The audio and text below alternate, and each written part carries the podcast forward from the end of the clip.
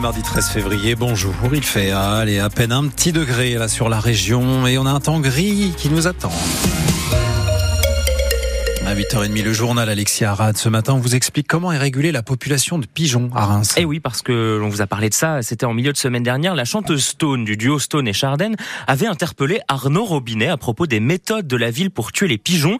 La municipalité de Reims qui utilise des cages et du gaz, une méthode jugée indigne par l'association de défense des animaux PAS, dont elle est la porte-parole. Claire Checaglini s'est penchée sur la question. Si le cri n'est pas effrayant, il n'en est pas moins émis par un envahisseur, le pigeon, qui aime nicher notamment sous les toits des édifices religieux. À proximité de la cathédrale, on apprécie diversement la présence des volatiles. Peut-être pas une chasse aux pigeons, mais, oui, ça serait bien qu'il y en ait un peu moins là où on stationne. C'est désagréable pour nos voitures. Je vais la nettoyer toutes les semaines. La station de nettoyage, 8 euh, euros par semaine, bon quand même. Je suis plutôt contre qu'on tue les pigeons. À un moment donné, on peut pas contrôler non plus euh, tous les éléments, donc euh, on va au carouage quoi. C'est pas grave. Mais le pigeon peut aussi engendrer d'autres problèmes. Marie de Paquis est adjointe au maire en charge de cette question. Ils peuvent aussi amener des maladies qui sont transmissibles à l'homme, qui peuvent toucher les poumons par exemple. D'où la nécessité de réguler la population des pigeons. La ville de Reims pratique des captures avant de gazer les oiseaux.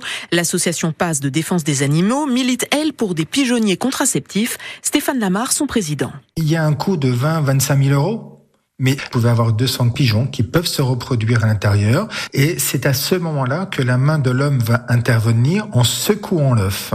Ou à défaut on peut même percer les œufs pour éviter toute naissance. La ville étudie actuellement la mise en place de ce type de dispositif, tout comme le fait de donner du maïs contraceptif aux volatiles. Reportage de Claire Checaglini. La FNSEA et les jeunes agriculteurs reçus aujourd'hui par Gabriel Attal, une dizaine de jours après les annonces du Premier ministre. Les deux principaux syndicats continuent à mettre euh, la pression au gouvernement avant l'ouverture euh, du Salon de l'agriculture. Ce sera dans deux semaines à Paris. Paris qui verra ce matin une mobilisation de la filière laitière.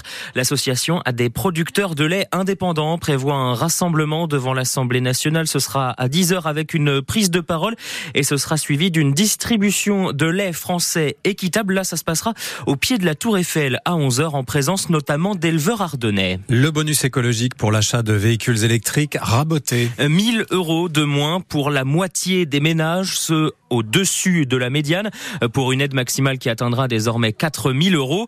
Le bonus écologique victime en fait de son succès qui pèse désormais trop sur le budget de l'État, tout comme le leasing social, cette location de véhicules à moins de 100 euros par mois pour les revenus les plus modeste. L'État suspend ce dispositif jusqu'à l'année prochaine après avoir enregistré plus de 50 000 commandes. Un nouveau rassemblement à Reims en faveur du Kurdistan. Hier, une cinquantaine de personnes rassemblées devant l'hôtel de ville. Des manifestations avaient lieu un peu partout en France pour demander l'indépendance de ce territoire partagé entre la Turquie, la Syrie, l'Irak et l'Iran et pour demander aussi la libération du leader du PKK, le parti kurde Öcalan. Il est emprisonné en Turquie depuis près de 25 ans.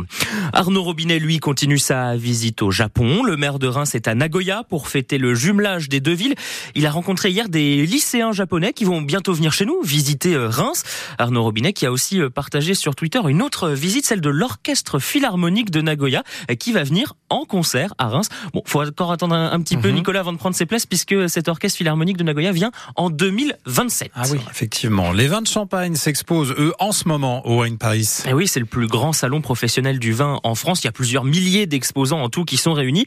Cette année, il y a les grandes maisons de champagne, bien sûr, mais aussi 18 vignerons indépendants. Alors, ils sont tous réunis sur un grand stand et l'idée de cet emplacement commun, il vient de Christine Sevillano, la présidente de la Fédération des vignerons indépendants de Champagne. Elle participe, elle, pour la cinquième année consécutive à ce salon. En fait, on était euh, quelques vignerons indépendants euh, intéressés hein, pour participer à Wine Paris. Et puis, euh, bah, l'idée de faire un stand mutualisé a été assez rapide finalement. Donc, on a commencé à 8 en 2020, donc juste avant le Covid. Et aujourd'hui, on est 18 vignerons indépendants participant sur le même stand vignerons indépendants de Champagne. Pourquoi c'est important d'avoir fait un stand mutualisé comme ça? Déjà parce qu'on est beaucoup plus visible quand on est plus nombreux. En plus, là, voilà, on peut se réunir hein, sous le logo euh, vigneron indépendant de Champagne. C'est important parce que ça prouve que ce sont des vins d'artisans faits de A à Z. Et ça permet aussi de voir un petit peu euh, bah, les tendances euh, du marché parce que même si nous, les vignerons indépendants, évidemment, on est un peu les du circuit court puisque on vend en direct aux particuliers, notamment sur les salons bah, des vignerons indépendants aux particuliers. Ça permet aussi un petit peu hein, de voir ce qui se passe sur les différents marchés, que ce soit aux États-Unis, en Europe, en Asie, et on voit que les choses évoluent maintenant assez rapidement. Le Wine Paris, ça dure trois jours en tout. On est au milieu, ça se termine demain. Et nous étions à 7h50 avec Adil Martin des Champagne Philippe Martin. Elle nous a raconté ce salon. Son interview à retrouver sur francebleu.fr.